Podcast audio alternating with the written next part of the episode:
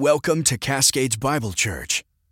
The rest of us can in turn uh, are in God's Word. If you have a copy of God's Word at your disposal, turn with me to 1 Corinthians chapter 4. We are studying this uh, section by section. We're back in this, and we'll keep at it here for the next several weeks. And uh, looking forward to um, finalizing, particularly this section at the end of chapter 4. It kind of wraps up a, a major division within the book as he pivots into chapter 5. He's starting to address some specific issues in the church uh, beyond the division.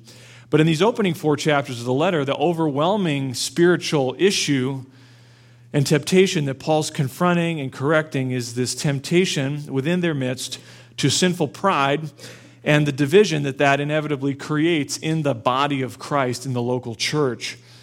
If you look at chapter 1, verses 10 to 12, he says, I exhort you, brethren, by the name of our Lord Jesus that you all agree and that there be no divisions among you, but that you be made complete in the same mind, in the same judgment. For I have been informed concerning you, my brethren, by Chloe's people, that there are quarrels among you.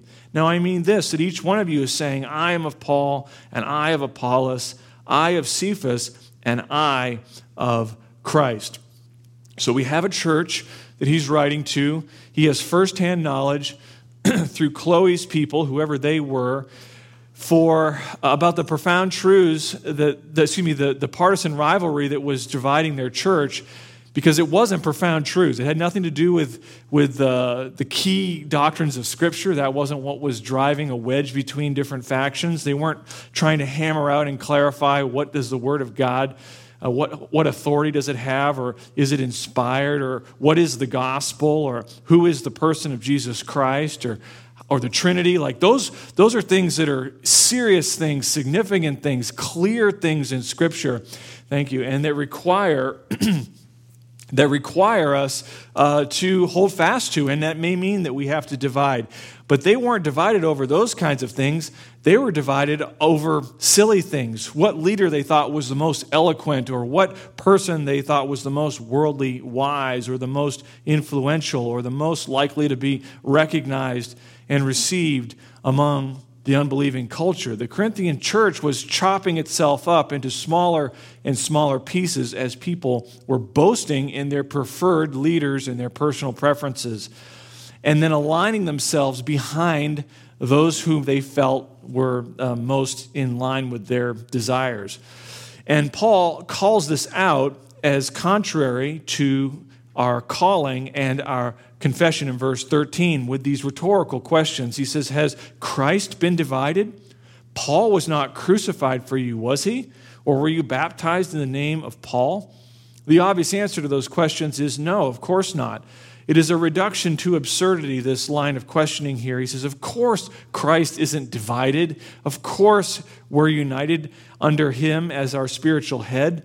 And therefore, by necessity, we're united to one another in the body of Christ. And we need to live that way. We need to operate that way as Christians. Scripture affirms again and again that Christ like humility is the one character quality that we must embrace to open the floodgates of God's grace into our hearts and in our lives, to empower us to be holy as He is holy. And pride is the one character quality that dams that whole thing up and turns our hearts into a dust bowl of sin and selfishness. Peter uh, says in 1 Peter 5, verse 5, God is opposed to the proud, but he gives grace to the humble. And, uh, and so Paul is simply uh, indirectly pointing them to this reality. And if you were to distill down what we've studied thus far in these opening chapters, it would simply be this that biblical unity in the truth in the local church puts pride to death and pursues humility. Biblical unity in the church around the truth, again, this is, we're not talking about unity apart from truth but unity in the truth in the local church puts pride to death and pursues humility.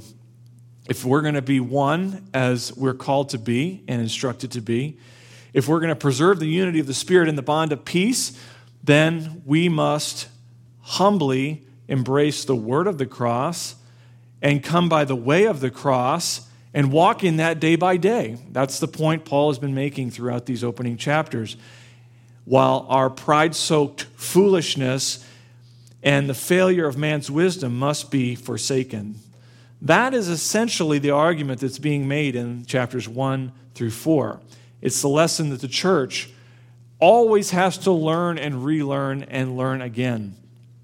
And as we come back to our text in chapter 4, we're looking at verses 6 to 13, and even move down through the end of the chapter, Paul's drawing his thoughts on this whole issue of pride and division to a, he's driving them to a conclusion, and he does so with a call to action. Paul, he, he kind of abandons subtlety, he abandons uh, imagery, he, he sets aside um, you know, indirect arguments, and from six on to the end of the chapter, he is speaking as straightforwardly and possible as he possibly can. In verse 6, he says, These things, brethren, I have figuratively applied to myself and Apollos for your sakes, so that in us you may not exceed what is written.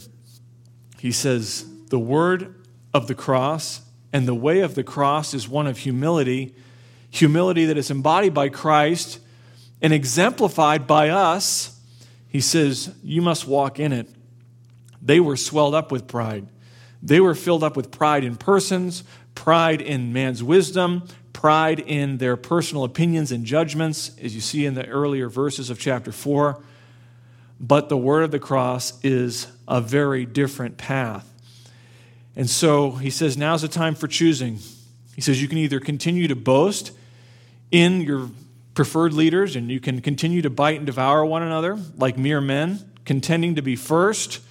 We called that swagger Christianity last week. Or you can suffer and sacrifice for one another like Christ, being content to be last in what we've termed spectacle Christianity. But he said, You have to make a choice. The time for choosing is now. And we, like them, have that same we are faced with that same decision.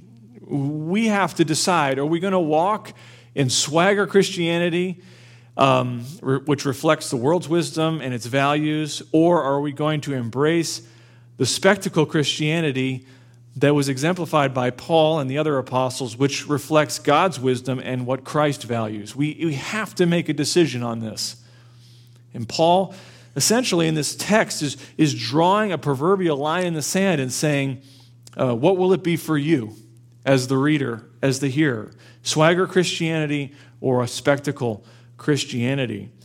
But obviously, we know from this passage, other sections in 1 Corinthians, as well as Ephesians and other sections, if the local church is going to be mature, if we're going to have a spirit of agreement, if we're, if we're going to grow up into all respects into Him who is the head, even Jesus Christ, we have to have the same mind and the same judgment, and that requires embracing a spectacle Christianity every day. Every heart must pursue Christ like humility. And so we began even last Sunday, because this is really a two parter, contrasting swagger Christianity, what we're calling swagger Christianity, with spectacle Christianity. And we, um, just by way of review, we, we pointed out four problems, and we're just we're just tracing this through the text, as Paul does, four problems with a swagger Christianity, meaning a Christian a Christian's cadence, their life, their walk in the local church that's marked out by fleshly pride. What is that? Uh, why is that a problem?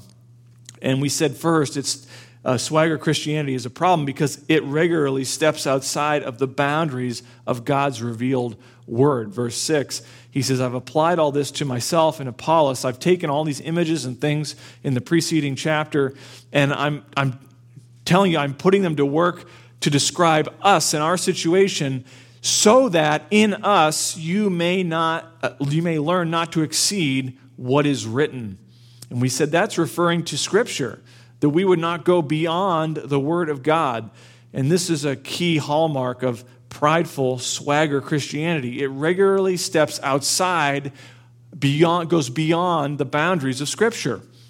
Um, when our hearts are prideful, we very often will establish our own standards of righteousness, our own standards of good and evil, right and wrong, faithful and unfaithful.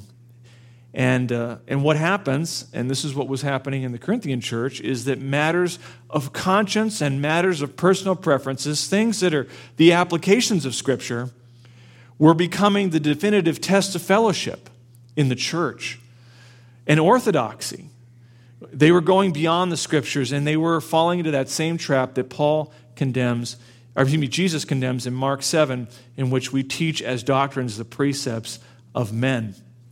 So, swagger Christianity, in its pride, it creates man made criteria. They aren't God's criteria for faithful leadership or godly living or fellowship.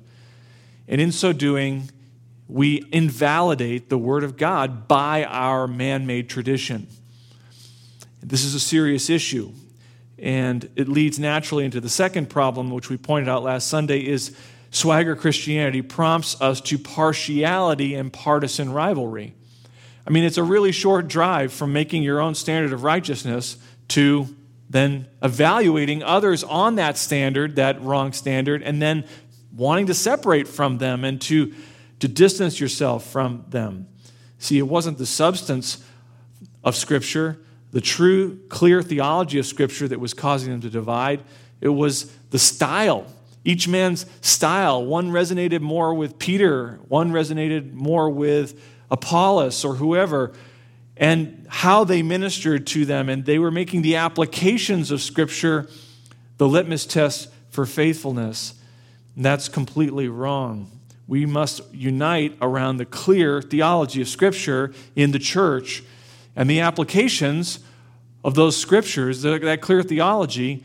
That is why there must be um, not uniformity in the church, but unity, meaning that we can have the same biblical convictions and seek to apply them in different ways, in different contexts, based on our individual conscience. And so, swagger Christianity always devolves into partisan rivalry and partiality. It crafts artificial standards apart from God's word and then uses those standards to boast in men rather than boasting in Christ. And Paul says, I wrote to you so that you would not become arrogant in behalf of one against the other. He says at the end of verse 6. I don't want this to be the case. Don't go down any further down this road. Thirdly, swagger Christianity gives uh, forgets that God is the gracious giver of all that is good. Verse 7, he says, Who regards you as superior? And what do you have that you did not receive? And if you did receive it, why do you boast as if you had not received it? We forget in our pride to humbly acknowledge that everything is a gift from God. All we have, all we've been given, is from His gracious hand. When we're prideful, we take what we've been given and we usurp it and treat it as if it's inherent to who we are. You see those things as belonging to you, and that warps the way you look at other believers. It, it warps the way you live among other believers because you, you often will evaluate them based on your standards, and when they don't seem to measure up, you'll treat them poorly. Swagger Christianity looks, we said, at all that we've been given and falls into that trap that Paul that Moses warned Israel that they would do as they forgot God and we say my power and the strength of my hand has made me this wealth this knowledgeable this discerning whatever. So we have to be really careful about that. When you're puffed up with pride when I'm puffed up with pride we lose sight of the fact that everything that we have our salvation our knowledge our discernment our giftedness, our responsibilities, our health, our strength, our time, our money, all of it, all of it is given to us by God. Every good and gracious thing comes from the Father, in whom there is no variation or shifting shadow, James tells us. So, so we have to remember, as Paul calls us to, who has given us all that we have.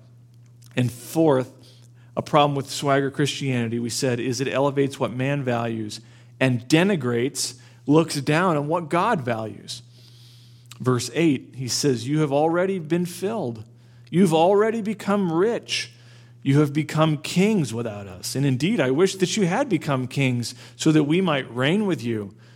We are fools for Christ's sake, verse 10, but you are prudent. We are weak, but you are strong. You are distinguished, but we are without honor. All that the Paul uh, calls out here about them self righteous prudence, power, being distinguished in the eyes of the world, being first, occupying positions of responsibility and authority, calling the shots. All of it, all of it is flesh. You don't have to have the Holy Spirit to want those things. Unbelievers want those things. They always have wanted those things. Swagger Christianity elevates those things and it denigrates what God values. As we're going to see this morning, God values weakness. God values uh, dependence on Him. He, he values being counted foolish for His name's sake. The Corinthians, they said, no, this, this is, couldn't possibly be what God wants for me. He, couldn't possibly want me to, to be weak or my family or my church to struggle in a world like the world He's given us. No, no. But as we, we're going to see this morning, they were wrong, completely wrong in that. And Paul says in this present age, we live in an upside down kingdom. We, we live in an upside down world. We're strangers and aliens. This world is not our home, ultimately. The word of the cross and the way of the cross is paved with weakness, with humiliation, with rejection. That was true for Christ. It was true for Paul and the apostles. It has been true for countless believers throughout church history. And it was, should be true for us to some degree. Their path reflects the true nature of discipleship, following Christ. So while swagger Christianity seeks the pride and the glory of a crown while bypassing the, at least trying to bypass the humiliation and weakness of the cross, Paul is going to show us in the rest of our text this morning that spectacle Christianity is just the opposite. It's completely upside down. And that's what we want to do with the balance of our time and our study this morning. I want to show you, as we continue tracing Paul's argument through the text, the preeminence of spectacle Christianity, the superiority that is spectacle Christianity that we must embrace. And I want to show you why it is superior. In verse 9, somewhat in verse 10, but if you read the opposite side of what Paul's saying, and then in verses 11, 12, and 13, we see the preeminence of spectacle Christianity. In other words, a Christian's cadence in the church that's marked out by humility and lowliness the opposite of pride and boasting. So we have three, uh, three items that he kind of pulls out here in the text to show why spectacle Christianity is superior. First, spectacle Christianity places us squarely within the boundary of God's will, God's revealed will. God's uh, spectacle Christianity places us squarely within the boundary of God's revealed will. Verse 9 For I think God has exhibited us apostles last of all, as men condemned to death, because we have become a spectacle to the world, both to angels and to men. So if you look at verse 9, Paul describes himself, his situation, and the other apostles' situation in complete contrast to the Corinthians. They didn't view themselves in this way, they didn't think of themselves in that light At the end of verse 8, he made it clear that, that both he and the other apostles, they had not entered a time of reigning, if you will. They, they, were not, um, they were not at the top of the mountain. And he, the way he says that at the end of verse 8 is, I wish you had become kings so that we might reign with you. That statement, by implication, means they have not either. they think they have, but he says, I, I kind of wish that was true, but it's not true because if it was true, well, we'd be reigning with you. And so, what he does there from verse 8 into verse 9 is he opens up the book of his life and he says, Let me show you, let me show you what discipleship following Christ really looks like. Was it God's will for them to rule, to reign, to be distinguished, to be honored, to walk through life triumphant and respected, and to sit atop the places of authority and to have influence and define the culture? Is that what Christian, the Christian life is all about, this side of heaven? Paul says, not exactly, not quite. Rather, he says, God has exhibited us as apostles last of all, as men condemned to death. The picture that he paints here in verse 9 is one of a criminal. The, he pictures a criminal or a defeated enemy that is condemned to death in the arena, right? We all familiar with the gladiatorial games where men would fight other men or wild animals for, for entertainment in the debauched culture that they lived in. And um, the picture here could be one of a criminal, but it also more likely is tied to this picture of a defeated enemy. When a Roman general would win a, a victory over an opponent, an enemy, uh, that victory was celebrated oftentimes by a, some kind of massive parade through the city.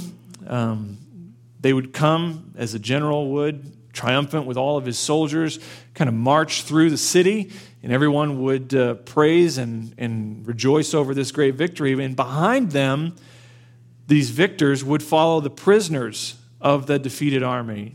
Maybe it was a conquered king, certainly was going to be upper level uh, soldiers, generals, most senior officers, and they were carted through and they were put on display for everyone to see and to mock, essentially, to gloat over. These were prisoners of war, spoils of war, and these individuals were under sentence of death. And they would often be taken to the arenas to fight against wild beasts as entertainment. And Paul says, We, as apostles, as disciples of Christ, we are those prisoners condemned to death. That's how he viewed himself.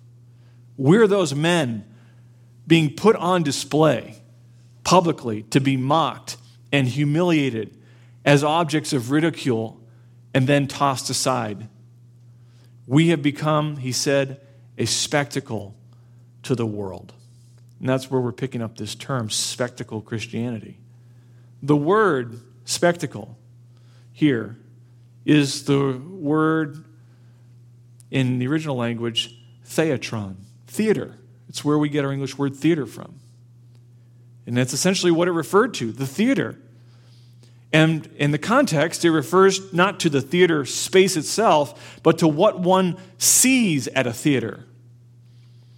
He says, We've become a spectacle to the world. The apostles, he said, we have been paraded across the world stage as those condemned to death. We are a spectacle not only to men, but to angels. In other words, all personal entities in heaven and on earth. We've become a spectacle, he said, to the whole universe. That's why he includes both groups of people here in verse 9. We are being carted across the stage to be mocked, to be scorned, to be ridiculed, humiliated. But notice who has placed them in this position. Look at verse 9 again. I think God has exhibited us as apostles last of all. Who put them in this position of lowliness? Who put them in this position of humiliation and suffering and weakness? Paul says it was God. God did this. Under the inspiration of the Spirit, he says God has purposely put them where they were. They're paraded across the world stage, he said, like men condemned to death, to be mocked, to be ridiculed, to suffer for Christ's sake, and God has appointed them to that position of lowliness. Um, one old uh, paraphrase version of the Bible translates this passage. He says, he translates it, verse 9 like this God means for us apostles to come in at the very end like doomed gladiators in the arena. That's a, his paraphrase, Moffatt's paraphrase of verse 9. See, the Corinthians, in all of their pride and all of their arrogance and immaturity, were under the false impression that God had appointed them not, not to be in the arena, but to sit in the box seats, if you will, and to observe the spectacle, to be entertained. And Paul says, No, God has not appointed us as disciples as those uh, condemned to die to sit in the box seats. He says, We're not watching the spectacle, we are the spectacle. We are the spectacle. That's what the Corinthians viewed themselves as. They thought they were there to watch. And we can be like that. In our hearts, we can be like the Corinthians. We can think wrongly that our commitment to Christ somehow exempts us from suffering, from humiliation, from ridicule, from persecution. We, we think that as believers, that the Christian life is just about sitting back and enjoying the show as God tramples out the winepress of his fierce wrath on the world. That's not it at all. That is not the picture the New Testament paints for the disciple in this present age. You and I, like Paul, need to take seriously that discipleship, following Christ, entails a fellowship in his sufferings. That we may be called upon to share in his sufferings. Paul sent Timothy to the Thessalonian church, and in chapter 3, verse 3 of 1 Thessalonians, he says, So that no one would be disturbed by these afflictions. In other words, life was hard. They weren't being embraced by the world, they were suffering for their testimony of Christ. He says, For you yourselves know that we have been destined for this. In other words, this was God's will for us. Philippians 1, verse 29, Paul says to the Philippians, It has been granted to you for Christ's sake, not only to believe in him, but also to suffer for his name's sake. I mean, that is, that is the reality. Affliction, suffering, humiliation, lowliness, these are the norm in this present age. And this is God's will for the believer on this side of heaven. When you suffer for Christ's sake, not for your own sin and your own foolishness, which Peter warns against, if you sin and are harshly treated for it, Paul says that finds no favor with God. But when we take a stand for what's true biblically in a way that reflects Christ's attitude, you can rejoice because that means you are walking within the boundaries of God's will. God's revealed will. He wills that we suffer for his name's sake. And so that's why we say spectacle Christianity places us right in the middle of God's revealed will. Within God's will, you'll find power to live faithfully. Within God's will, you'll find provision for every spiritual and practical need. Within God's will, you will find perseverance. So, spectacle Christianity is preeminent because it ensures that we are walking the center line of God's will. We don't have to wonder is, is God, you know, we don't have to be disturbed by these afflictions that we experience for the sake of Christ. We know that we are suffering for his name's sake. We're right square within the middle of God's revealed will. And while we may be treated as last, yet in Christ's future kingdom, one day we will be first. So, spectacle Christianity is preeminent because it places us within the boundary of God's revealed will. But secondly, spectacle Christianity is preeminent because it pushes us into wholehearted dependence on God. It comes to us out of verses 10 uh, and then 11 and the beginning part of verse 12 in the text. He says, We are fools for Christ's sake, but you are prudent. We are weak, but you are strong. You are distinguished, but we are without honor. To this present hour, we are both hungry and thirsty, and are poorly clothed, and are roughly treated, and are homeless, and we toil working with our own hands. the hardships that, that Paul and the other apostles experienced, which he details here and later on in 2 Corinthians um, 6, and I think again in chapter 11. He describes all the hardships that he experienced. He says, I, I was a, f- I'm counted as a fool for Christ's sake. In other words, God's way looks foolish to the world, and it is roundly mocked and scorned. He says, We are weak. God's way looks impotent. God's way looks insufficient, hardly worth embracing to the world. He says, We are without honor. In other words, God's way affords man no status, no respect. We said that you cannot follow Christ faithfully in a status conferring manner in the world. It just won't happen. He says, We are both hungry and thirsty and are poorly clothed and roughly treated and homeless. We toil working with our own hands. God's way is hard, not just spiritually hard, but it's physically hard in some situations. The apostles lived hand to mouth. They ran in fear from adversaries to preserve their lives. And they were the foundation stones of Christ's church. And they had to make their own way. You say, well, what is the benefit of that? What is the benefit of all that suffering? What possible purpose could God have in that kind of humiliation and lowliness and lack? Like, what, what benefit does that serve? Well, one of the benefits, there's many, but one such benefit is it forces us to trust God, to depend on Him for everything. M- you know, mere willpower and stubbornness isn't going to be enough to persevere under that kind of duress, under the weight of those hardships. So, spectacle Christianity, Christian living that clings to the word of the cross and comes by the way of the cross, is a Christian life that is lived entirely on the basis of faith. We enter into faith in Christ in that moment of decision, of trusting Christ, which is in itself an act of God's grace, but we live every moment of every day by that same faith. It doesn't stop the moment you come to Christ, it only continues and grows.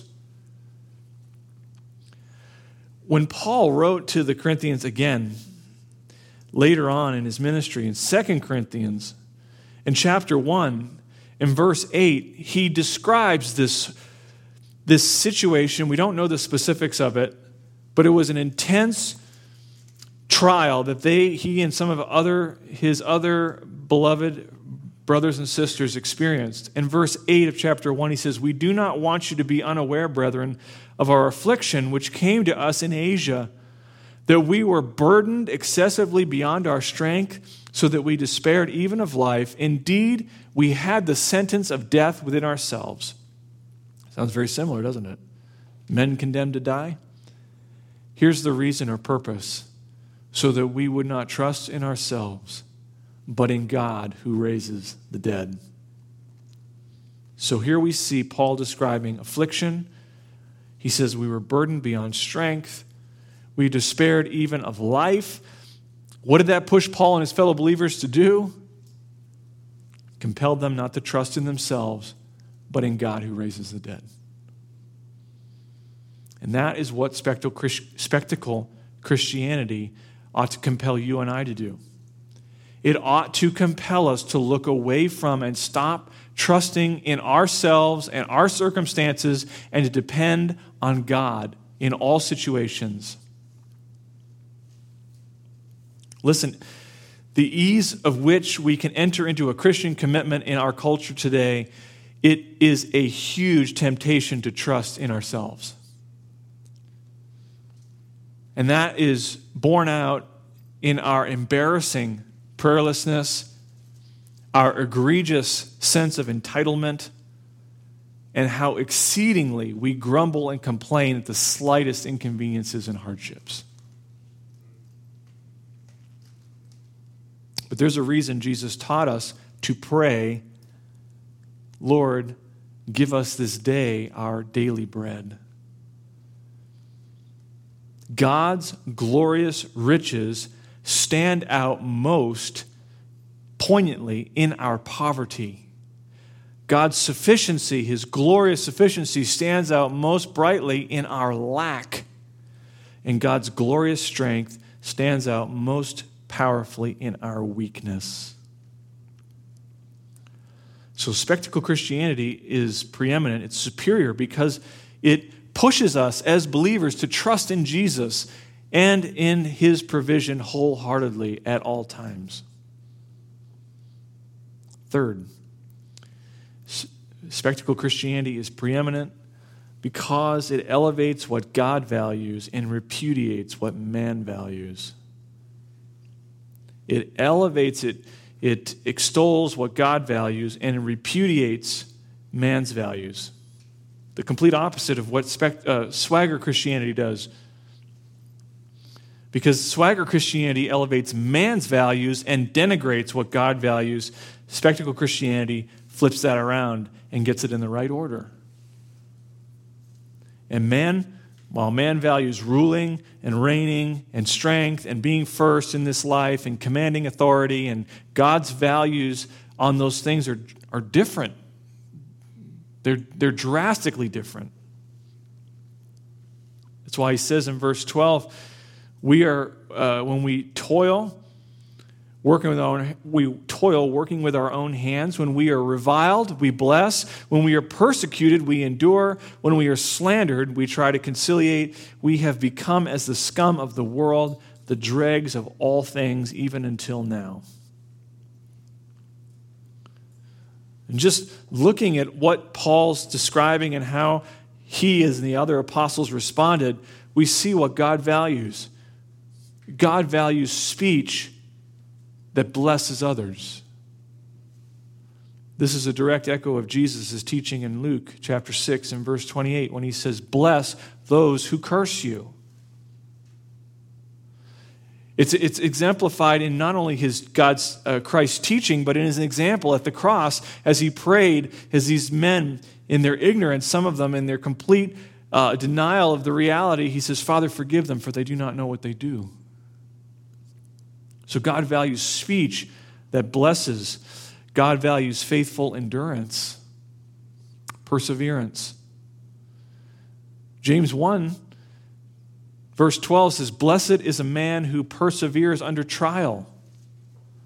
For once he has been approved, he will receive the crown of life, or crown that is life, which the Lord has promised to those who love him. In other words, faithful endurance is is a blessing. It's something that God confers as a blessing on those who persevere in the midst of trial. What greater example of faithful endurance is there than Jesus, who endured the most horrendous false accusations and ultimately suffered and gave his life on the cross for sinners? What greater example of perseverance is there than Christ? God values speech that blesses, he values faithful endurance. Paul says here, God values conciliation. That's an interesting word. It's, it's a fascinating word study. It's totally worth the time and effort it took to uh, dig around on it. When Paul was slandered, when Paul's reputation was torn down, he responded graciously. That's what the word means. Uh, the word means in English, um, a way to describe it would be to treat someone in an inviting or congenial manner, to invite in, to be friendly, or to speak in a friendly tone.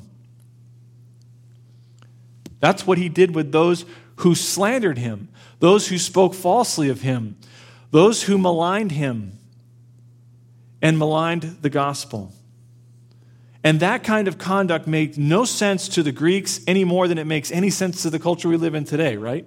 The world we live in today does not embrace returning evil with gracious speech. It was viewed then, as it's viewed today, as a lack of courage, a lack of determination, a lack of manliness, that you would let someone walk all over you verbally. But Paul says God values not dunking on one another, but conciliation, being gracious. If you back up into verse 10 and you kind of extrapolate what he's saying there, God values being counted a fool for Christ's sake. God values weakness. God values being dishonored, if that's what obedience to his word demands. These are all things that the world looks at, right, and says, no, that, uh, no, no way. God, you can't want me to embrace playing the fool for Christ's sake, or weakness, or embrace dishonor, or embrace and to be happy blessing those who revile Christ and the gospel. You don't expect me to embrace endurance in the midst of persecution or conciliation toward those who would speak ill of my reputation. You couldn't possibly want me to embrace being thought of and treated, as he says at the end of verse 13, like the scum of the world, the dregs of all things. You say, what is that? Picture the stuff you scrape off a burnt pan into the trash. That's the picture when he says the scum of the world, the dregs of all things. They're two terms, but they're vivid terms to describe the offscouring, the trash. It's just worthless. He says that is how we are even until now. As he wrote to them, he says, up to this present moment, this wasn't how we were treated in the past before people understood how amazing we were as apostles. No, he says, that's how we're treated now.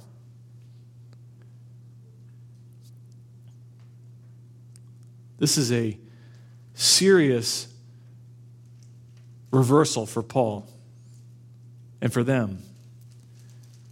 He says, We are treated as the most contemptible and useless people on the planet. And his point here is not, it's, it's hard to miss. You see, in contrast to the worldly wise who want to be filled, who want to be rich, who want to rule, who want to be seen as wise, who want to exercise power and honor, spectacle Christianity looks far, far more like the path that Jesus tread. This is powerful stuff from Paul, and it just reinforces the argument he's been making the whole time, and that is that the foolishness of God is wiser than men in every respect. So we're not surprised. We're, we should not be surprised when God's way is sort of upside down. The way up is down. And when we go down, we will be exalted. The whole passage emphasizes this contradiction between what God values and what man values. Spectacle Christianity elevates what God values and it repudiates what man values. Paul says, remember, he said, I will destroy the wisdom of the wise, and the cleverness of the clever I will set aside. That's a repudiation of man's wisdom. He goes on to say, Where is the wise man? Where is the scribe? Where is the debater of this age? Has not God made foolish the wisdom of the world? So it repudiates what man values, God's wisdom does. So we said at the outset, both last week and this week, Paul says this is a time for choosing. It's a time for choosing. Swagger Christianity and all of its pride soaked ugliness, it constantly is drawing on our hearts, it's tugging on our hearts. The old man, the old woman is constantly struggling with pride. John Chrysostom, an early church father, called pride the mother of hell. Thomas Watson, Puritan, called pride spiritual drunkenness. It flies up like wine into the brain and intoxicates. He said it is idolatry. A proud man is a self worshiper. God Himself, through Solomon, says, Everyone who is proud in heart is an abomination in His eyes. Proverbs 16, verse 5. When we carry swagger Christianity then into the dynamic of the body of Christ, the local church, that attitude punches holes, gaping holes all throughout the hull of the ship, and it starts to take on water. Pride does. But on the other hand, spectacle Christianity, in all of its spirit filled humility and lowliness, it begs you and I each and every day to put it on like a garment. 1 Peter 5, verse 5, Paul says, All of you clothe yourselves with humility toward one another. Spectacle Christianity has the added benefit of capturing our Heavenly Father's gaze. Isaiah 66, verse 2, God says, To this one I will look, him who is humble and contrite of spirit, and who trembles at my word. Spectacle Christianity makes the heart the triune God's palace. Isaiah 57, verse 15 Thus says the high and exalted one who lives forever, whose name is holy. God, in all of his holiness, in all of his exaltation, he says, I will dwell on high in a holy place, and also with the contrite and lowly of mind. So, do you want to be confident that you're walking squarely within the boundary of God's will? Do you want to know that you are depending wholeheartedly on God? Do you want to be sure that your life reflects what God values and repudiates what man values? Then you need to embrace a spectacle Christianity that humbly clings to the word of the cross and comes by the way of the cross. There's no glory apart from that. A spectacle Christianity like Peter's, who said, Humble yourselves under the mighty hand of God, that he might exalt you at the proper time. And then he went on to be crucified upside down for his faith in Christ. Or a spectacle Christianity like James, who said in James 4:10, "Humble yourselves in the presence of the Lord, and he will exalt you." and he was stoned, pushed from the corner of the Temple Mount, and clubbed to death at the base of the temple. Or a spectacle Christianity like Jesus, who said in Luke 14, verse 11, He who humbles himself will be exalted. And of course, we know he redeemed sinners from the curse of the law, having become a curse for us, in order that in him uh, Galatians says, we would receive the promise of the Spirit through faith. Everywhere you look is spectacle Christianity. We've deluded ourselves to think that we can come to the crowning glory of the Christian life apart from a life lived in suffering and difficulty all who are faithful to Christ will suffer some form of persecution. It may vary depending on our culture or our context. You don't have to suffer to be a Christian, but if you take a stand for God's truth, inevitably that will cost you. It will cost you family relationships. It'll cost you friendships. It'll cost you opportunities in the world. It will it will cost you so much at times. But it's worth it. It's worth it. And Paul says at the end here, and we'll look at this next Sunday, but he, he expects them to, to walk the same path that he's treading. Verse 16, he says, I exhort you, be imitators of me. He says, lest you think that that's just the apostles' thing. The rest of us regular folk don't have to deal with that. He says, No, you need to walk in my footsteps. Be willing to walk in my footsteps. It's not surprising to me when Jesus got done preaching something very similar in John 6. At the end, it says, from that point on, many moved on. They weren't interested in that. They were there for the free food. They were there for the excitement. They were there for the healing and strength. But when Jesus said, You have to count at all costs and follow me, no matter what, pretty soon they weren't interested anymore. I pray that isn't true for any that are here this morning. I pray that there isn't anybody here this morning that is just unwilling to, to go as far as God calls us to go through His Word to follow Him. May we humble ourselves. And may that humility walk, may we walk in that day by day in His church, in here with one another, that we wouldn't boast in, in preferred leaders or preferred whatever personal preferences, but we would recognize that the truth, the clear theology of Scripture that binds our hearts together, that is so much more significant than any little application of the Scripture. That you know, we all have different opinions about schooling and politics and so forth, but this, these are the things. Those are those are applications of Scripture. Right? We're here. We're we're united around the truth of God's Word the things that bind our hearts together. That's why there are portions of Scripture like uh, Romans 14 where it says not to judge one another. In 1 Corinthians 8 and other passages. This is how the church walks as one. And Paul's going to f- bring his, his exhortation to a conclusion next week in verses 14 to 21. And he's going to explain that he is not confronting them to hurt them or to, to uh, beat them down, but because he loves them as a spiritual father. It's a great reminder in our correction.